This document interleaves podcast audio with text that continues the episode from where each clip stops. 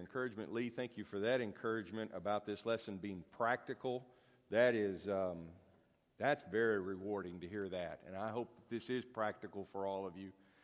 Um, one of the things about the, um, the, the 12 steps and the way that uh, Celebrate Recovery and other uh, religious recovery programs have added these verses in, in the, in the practice of doing so, they have, they have really zeroed in on the fact that God's Word is meant to be something that affects us in our daily behavior, the way we live our lives. And tonight's step is going to be step six. And I think that's uh, just incredibly true when you get to this part of that 12 step program. Remember that in the uh, early 20th century, the originators of uh, what was first the Oxford group, and then you've got Alcoholics Anonymous, which then spun out into a lot of different groups like Narcotics Anonymous, Overeaters Anonymous, Gambling Anonymous, uh, just all sorts of different groups th- that were meant to apply this wisdom to overcoming uh, bad behaviors. Finally, uh, with its application in Celebrate Recovery and Overcomers Outreach and other recovery programs, the that what was, what was implicit in the early versions of this, that this is based on biblical principles. Now it's just become explicit. It's like this is, it's as if they're saying, this is God's word. It does make a practical difference in the way we live our life.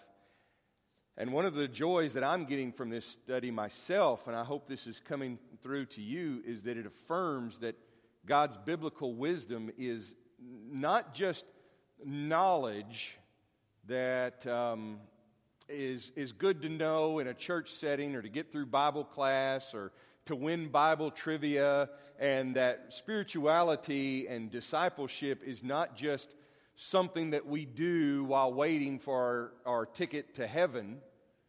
That this is about living life the way God intended now and into eternity. And uh, that's an exciting quest to be a part of, and I want to encourage you to do that. Um, in addition to the 12 steps, one of the things that Celebrate Recovery came up with that's unique, as far as I know, is they have eight principles. So you have the 12 steps, you have the eight principles, and the principles are based on the Beatitudes. One of the uh, more unique principles is principle seven, which says reserve time. And by the way, uh, like everything in Celebrate Recovery, the principles are based on an acrostic that spell the word recovery. So seven is that R right before Y. And the R is, stands for reserve, reserve daily time with God in Bible study and prayer. And in most presentations of this, it doesn't have a beatitude attached to it. I, I, guess they, I don't know why. I guess they couldn't squeeze a beatitude into it. Now, when we do it up here on Monday night, we just throw Psalm 46 in there. I figure, why not? It's God's word, which is be still and know that I am God. And the purpose of the Bible study and prayer and that disciplined daily time is for no other reason than to develop a relationship with God. And I'm going to confess to you, it is an occupational hazard of ministry that Bible study always seems to be uh, factory work. You know, that it can become, well, I've got to, you know, mine this scripture for uh, three easy points and a, and a, you know, 30 minute lesson, 20 minutes if I'm really feeling generous. And, you know, and then we're going to get something out of this and we're just going to create something. And you can do that and ignore God's, what God's Word can do in your own life. So let me encourage you to take that and to take this and anything you could do. God is going to make it clear in His Word uh, what this Word means to you. It is a living Word. So, uh, step five, I want to review just a bit. Step five was where we looked at it last week. The, um, the action in step five is to admit to God to admit to ourselves and to admit to another person the exact nature of our wrongs. Uh, this is the confession of sin. It is also naming that to others, not simply for forgiveness or some sort of procedure that allows us to be forgiven, but which allows us to be healed. And that's based on James 5, which says, Confess your sins to one another so that you may be healed. Forgiveness comes from God. Healing comes in uh, exposing sin to the light of God's truth and the Spirit. And so, in addition to uh, operating on that, that first commandment that Jesus instructed us, that was the greatest commandment to love God with all of our heart, soul, strength, and mind, there is the second commandment to love one another as ourselves. So, this restores relationships. It's a natural progression then from five, which has to do with the admission of sin and the healing that comes about then, to let that healing go somewhere. You know, if you've ever suffered a long term illness or a long term recovery, when you regained your health, you didn't take it for granted, did you? Uh, I remember as a kid, you'd get sick, You'd be sick a couple of days, it was lousy. You'd get your health back, off you were on your way. Even in my 20s and 30s, I experienced that. You know, it's like, oh, it's terrible being sick today. I don't want this. But when you face longer term situations, or maybe even situations that do not go away, you learn that whatever health you have is a gift from God, and you learn okay, I've got to do something with this. When we experience the spiritual healing that comes to us by naming sin and by letting God draw that out and forgive us, and then we find restored relationship with others, we've got to be ready then for what that spiritual health is going to translate to in our lives. Step six in the wording of the original uh, AA program is we were entirely ready to have God remove all these defects of character. And I think that's an important statement. And I, I want us to uh, dwell on this for just a second. Many of us are often aware of our, our, our defects. And sometimes we even find it difficult to admit that to ourselves. And I'm not saying that everyone in the world needs to know your defects.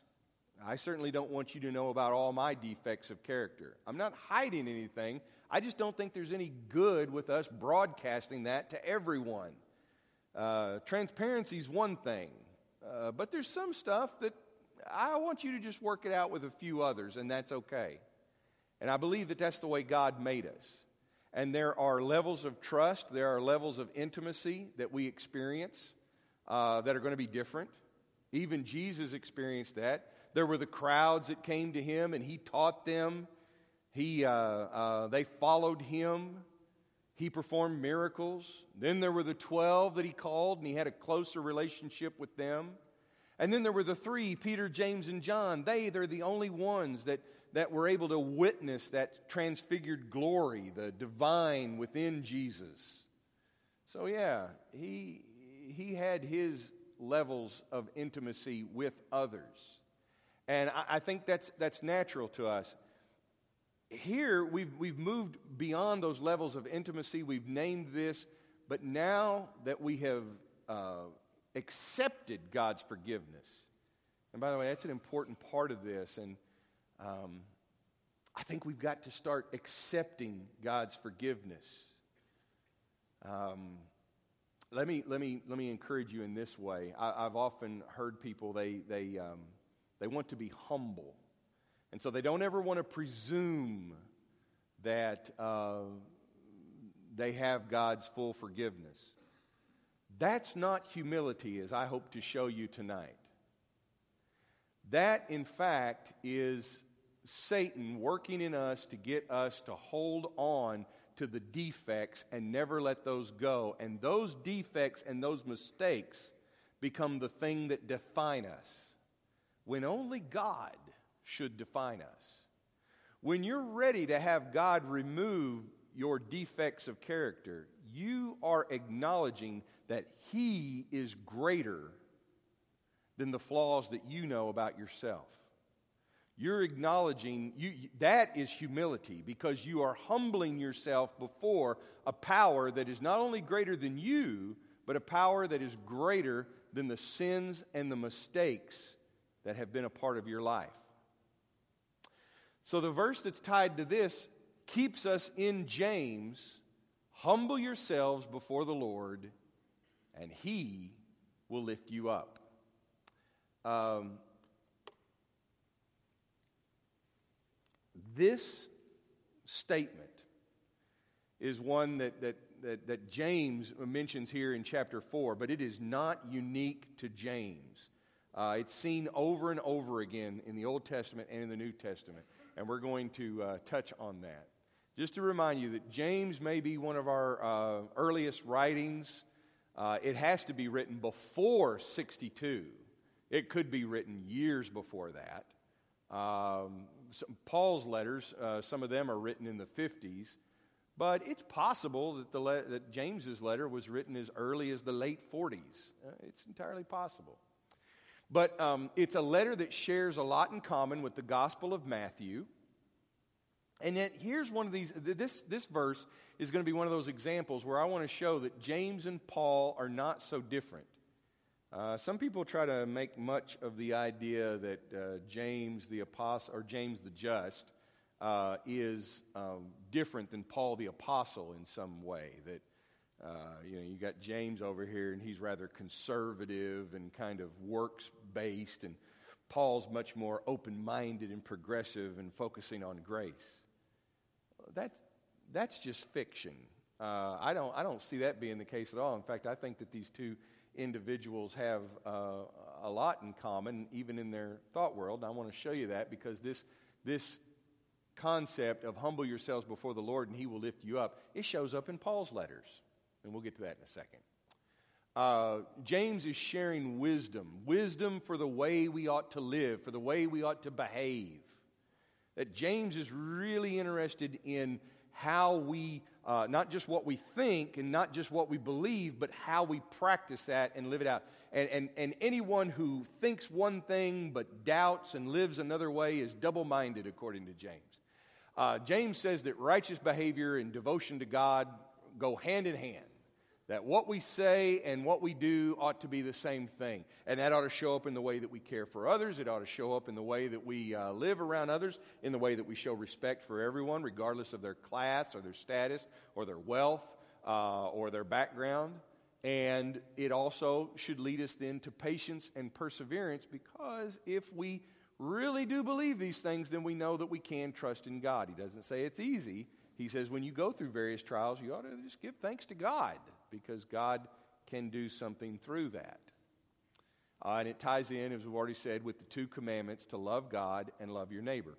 James is focused on both of those. James mentions humility as early as chapter 3. Uh, he's, uh, he's bringing up, and he mentions it by, by first bringing up wisdom. Uh, verse 5 of chapter 1, James says, If anyone uh, wants uh, wisdom, then, you know, ask. God loves to give wisdom. Um, he says uh, in James 3 Who is wise and understanding among you? Let them show it by their good life, by deeds done in the humility that comes from wisdom. James is saying a lot in that one sentence. Uh, here he's connecting the idea of believing and doing. That if you are wise and if you have understanding, then you're not, uh, you're not the ivory tower scholar. You're not the uh, uh, learned church person or the learned preacher or elder or whatever it is, or Bible class teacher who seems to know a lot and understands a lot of history and has read a lot of commentaries. The wise and understanding person is the person who demonstrates this and puts this into practice in his or her life. Now, one of the things I want you to know is that's going to show up in some different ways. And I think this is why when God gives us the church, it's very important. Uh, because some of you will have opportunity to show wisdom and understanding and good deeds, God working in your life in different ways than I can. That's going to be obvious uh, with my sisters in Christ. They're going to be able to display that in different ways. Younger people, older people are going to be able to display that. But depending on the circumstances you've been through and what you've been through, how God demonstrates that life in you, that, that wise, understanding, good life in you, may be different than the way it looks in me or the way it looks in uh, your friends or the way it looks in other family members. But it can all be attributed to the, uh, the humility that comes from wisdom. The humility that comes from you know, why, why is humility why does humility come from wisdom? There is the old uh, Mark Twain saying uh, that he, uh, as he got older, he realized you know his father became much smarter. You know, and, and the meaning behind that was not that his dad grew in intelligence, but he began to understand that his father's views were not so wrong. There is that wisdom that comes from years. Um, I remember, um, oh, one bit of church wisdom that I just loved. It's a good story, too. Uh, I, was, uh, I was sitting in a class one day in a church, and for so, some reason, I don't know why, the class just went off the rails and they got into a debate about instrumental music, you know. And, and that caused someone in the back to stand up. You know that it's a bad sign when someone in the back stands up to address the teacher. That's, that's never good. It's like all of a sudden you've got dueling banjos happening right there, and, when, you know, and this is a debate about instrumental music. So uh, the, uh, but anyway, they start going after. The fella sitting next to me just kind of shrugged and he said, I know how this movie ends. And uh, he had been there. He knew that this debate in this class wasn't going to solve anything. Now, regardless of his own views on that, and regardless of the biblical views on that, his point was in this kind of situation, in this kind of setting, nothing good is going to come out of this conversation. It had just turned into a brawl. And I loved that wisdom because at first I was starting to get anxious, and then I thought, I'm just going to follow this man's lead. And he had been a church leader for a long time. And that ability to be non anxious and to trust in God, even when things get tense, that's not only wisdom, but that's humility. And you see, he didn't feel like he had to stand up and control the situation or steer the cart a different way or put a clamp on things. You know, he could just sit back and say, We're just going to wait. This is all going to work out. Because he was trusting in God, not avoiding conflict. He was trusting in God. Um, you can change the situation. The same thing applies. Wisdom brings with it a certain humility because we, we, we know that the things that some people get excited about are not worth getting excited about. That humility that comes from wisdom is, um, is the sort of humility that allows us to surrender to God and what He wants. That it's not the class teacher that gets the final say so. It's not the church preacher that gets the final say so. It's not any voting group that gets the final say so, but it's God. And so when we all surrender to God, we, we have the wisdom that comes from that humble surrender to God, and we begin to realize that the things that he, God doesn't just answer our questions, He gives us better questions. Um, in James 4 6, he is quoting uh, the, the Old Testament, the scriptures, in his discussion of wisdom. That uh, discussion of wisdom is coming from a lot of different Old Testament scriptures, but the one that may be in mind there in James 6, I tell you what, let's read James for just a second. I want to go to, um, I want to go to James 4 and get the context for this. Um, this verse, which is going to be, which is specifically verse 10.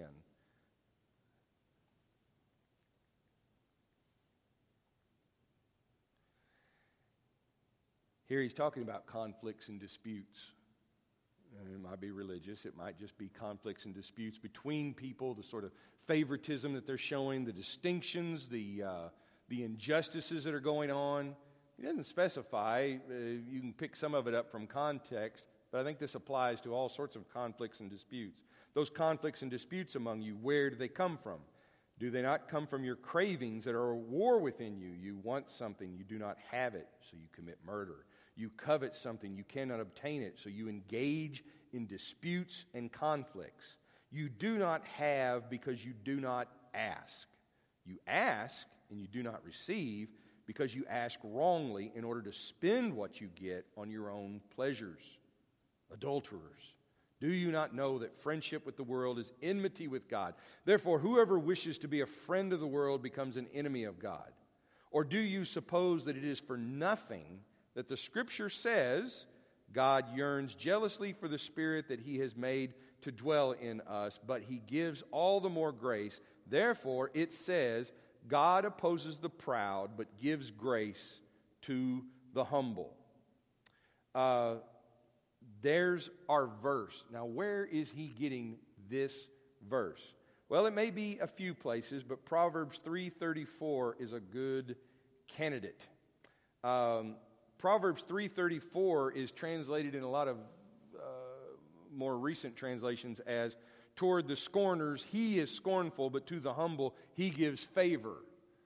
And again, depending on how we translate the Hebrew words from Proverbs, the idea is that, that those who are going to be proud and those who are going to be um, scornful or disrespectful, then God is going to scorn them. To those who uh, are humble, though, God actually lifts them up or gives them favor. Psalm 138, verse 6, is also a candidate. Uh, the idea, at least, if not the words. For though the Lord is high, he regards the lowly, but the haughty he knows from afar. Okay. What, you know, a lot of, a lot of interesting language there, but the idea is that uh, God is exalted, God is above. And, and by the way, the spatial dimensions in this matter. You have what's on high and you have what's down low. You have this, um, you have this celestial idea of being exalted. And remember, James's readers and the readers of the Psalms and the Proverbs lived in a world where royalty was better than us. We don't feel that way as Americans. I'm glad for it uh, because royals are not always very impressive. And if they are, I don't see why they should be. But they, uh, you, when you live in such a world, these, these royal people, these, these rulers, these sovereigns, are much greater than you. We mentioned the uh, Israelites this morning, that they were made slaves. They were slaves to Pharaoh, not because Pharaoh had privilege or he got elected to that position, but because Pharaoh was divine. He was a child of the gods, he had a special status. And that's what you have to have to have a, a, a monarchy. Uh, God's monarchy in Israel is unique and it influences modern day monarchies today. But that's another story. That's another study. Um, here you have God, who is the highest among all, the, the, God most high, as he's referred to in the Old Testament, meaning that he is above everything else. So here the uh, psalmist is saying that um, though Yahweh is above all things, he pays attention to the lowly, to the lowest, to the ones who are seemingly insignificant. They, they're not beneath him. He regards them, he remembers them. And the ones who are proud, the ones who are haughty and arrogant, he looks at them as if he's looking at them from a distance. The psalmist is getting poetic about this, but he's saying that the, the most unlikely ones that you would think are the ones that God pays attention to, which is a biblical theme running all the way from Abraham through the New Testament.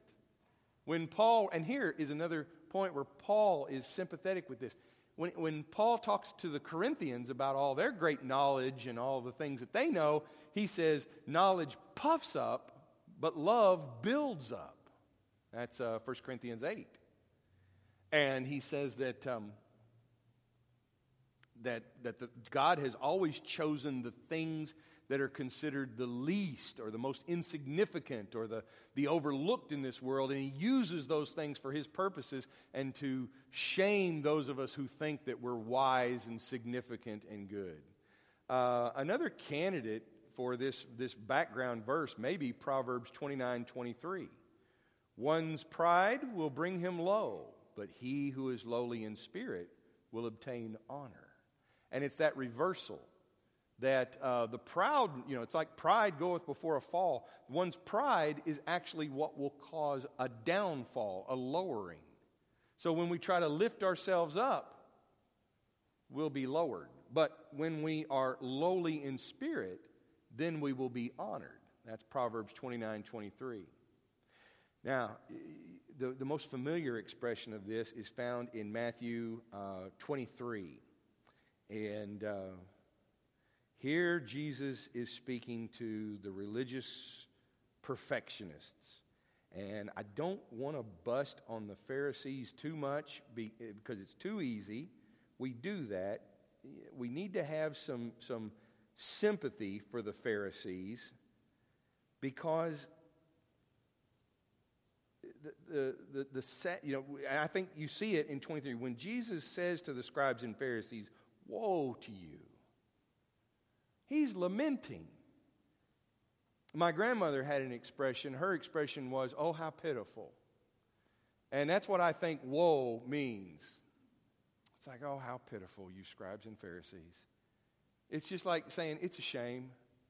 It's just, it really is. It's a shame. It's a shame because they are trying so hard, but they've got it all mixed up. So, uh, here in the first uh, 12 verses, uh, the great physician is diagnosing the problems of the scribes and Pharisees. Uh, like uh, verse 6, they love to have the place of honor at banquets. This is Matthew 23, verse 6. They love to have the place of honor at banquets, the best seats in the synagogue. They want to be greeted with respect in the marketplaces. They want people to call them rabbi um, they're, they're, they're finding their affirmation in all the wrong places. But they think all of this comes from God. That's what's so tragic about it. And he sums it up in verse 12 by saying, All who exalt themselves will be humbled. And that, that's Proverbs 29. And all who humble themselves will be exalted. So there's the reversal that the ones who are looking for that exaltation, that lifting up, the honors, even religious honors, they're going to find that they will be humbled or lowered. But the ones who lower themselves, they will be lifted up. This is a lot of similarity with, with James 4. Um, James in chapter 4 is willing to talk about submission. And there are words here like humility and submission that I don't know of any culture that has ever found that totally acceptable. In some cultures, submission and humility is something for those who need to know their station and know their place in society. And you wouldn't dare ask anyone who belongs in a higher position to submit himself or humble himself. Uh, even today, we have concerns that people are humiliated, and no one should be humiliated. That is, that is a, a bad thing. Uh, and uh, we have concerns about submission, that uh, we, we don't want to submit, but we, we, we've kind of got this democratic, American democratic idea that we're all partners and equals. And yet, here, James is talking about submission, and I think that still comes at us with some difficulty. I'm going to admit, I don't like the idea of humiliating myself. It's like, really? I've got to humiliate myself? I've got to submit myself? Now, if you tell me, well, yes, but that's to God, oh, I can accept that because I know God is, is better than me, and I know God is stronger than me, and I know God is my creator. And that just makes sense to me. But there's more in mind here than just God. This is about us being like Jesus. The best expression of this idea, again, comes from Paul the Apostle in Philippians chapter 2. That Jesus, in his obedience to God, humbles himself, he lowers himself, and he takes on the role of a servant. That's humiliating. That's humiliating even by the standards of the world. He humbles himself to the point of death. He's even willing to go to a cross. Why? Because he's ready and he's obedient to do what God wants. And then God exalts him. Don't ever believe the idea that Jesus has this all figured out and that the resurrection is sort of like a, a David Copperfield magic trick, that really he's got a secret, you know, back there uh, it's kind of a little trap door out of the grave, and that even though he's dying on the cross and even though he's going to go to the grave, he really has it figured out the whole time and he's going to escape. No. He has to surrender himself, he has to humble himself to the type of death that comes because of sin and because of the sinfulness and arrogance of humanity. And he trusts completely in God that God will raise him from the dead. He is putting his complete trust and his vindication, even in God. Because to die on a cross was not only painful, it was, it was shameful. It not only destroyed your body, it destroyed your name, your reputation. It, uh, it branded you as a criminal and, and affirmed the strength of Rome and the power of the gods and the power of the state. And God overcomes even death. That's how he exalts him and literally lifts him up, even. Um, here, James is talking to us about the fight, and we go back to James uh, 4, and he says um, that um, after God, you know, God opposes the proud, but he gives grace to the humble, we pick up in verse 7 Submit yourselves, therefore, to God turn yourself over, you surrender yourself to God, which is a lot like the step six phrase we are completely ready. If you're going to be completely ready, that means you're turning everything over to God. How can God change us? How can God renew us if we reserve a little bit that says, Now, God, I'm, I'm totally happy with you changing my, uh, my income, changing my health, changing these other things, but I still want to eat a tub of ice cream every night. And I still want to engage in those uh, sinful pleasures that, you know, I mean, come on, you know, everybody's got to have a few vices, right? But God, you change everything else and make my life complete. Now, you've got to be able to turn it all over. Readiness, submission. And here's the fight. Now, notice that the devil doesn't get to win. We've often made the devil out to be, I'm not, I'm not downplaying the devil. He is, an, he is a uh, distressing foe. He's someone that we, we ought to have some respect for, at least a, a, an alarming respect. But he doesn't have anything on God. And, and Scripture has said that if we resist him, he will flee. But we've got to put up a resistance. And the only way we can put up a good resistance is to give a complete surrender to God. Draw near to God, and God will draw near to you. And in the presence of God, the devil runs. Um, James continues in this uh, call for submission with um, re- repentance. Changing, wash your hands, you sinners, purify your hearts. This is not hellfire and brimstone preaching that's meant to cause people to sweat. This is an appeal, this is a call. Come get clean. Get purified. If, if, if, uh, if somebody was rescuing a group of people who were suffering from a disease and they had a cure, would they sit there and make them feel bad before they gave them the cure?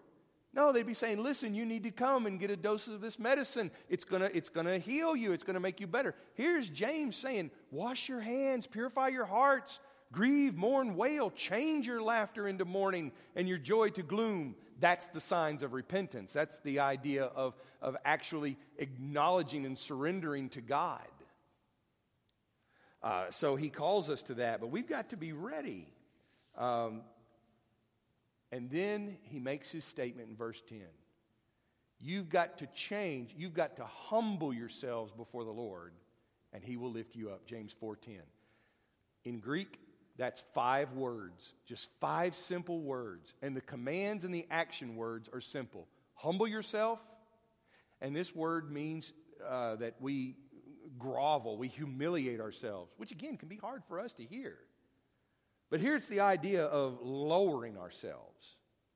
Uh, some cultures do this. You, you show respect to those, to others, and depending on how low you, you, you bow or how much uh, deference you need to show to somebody, you know, it's, um, um, it, it, it's all part of the cultural uh, understanding.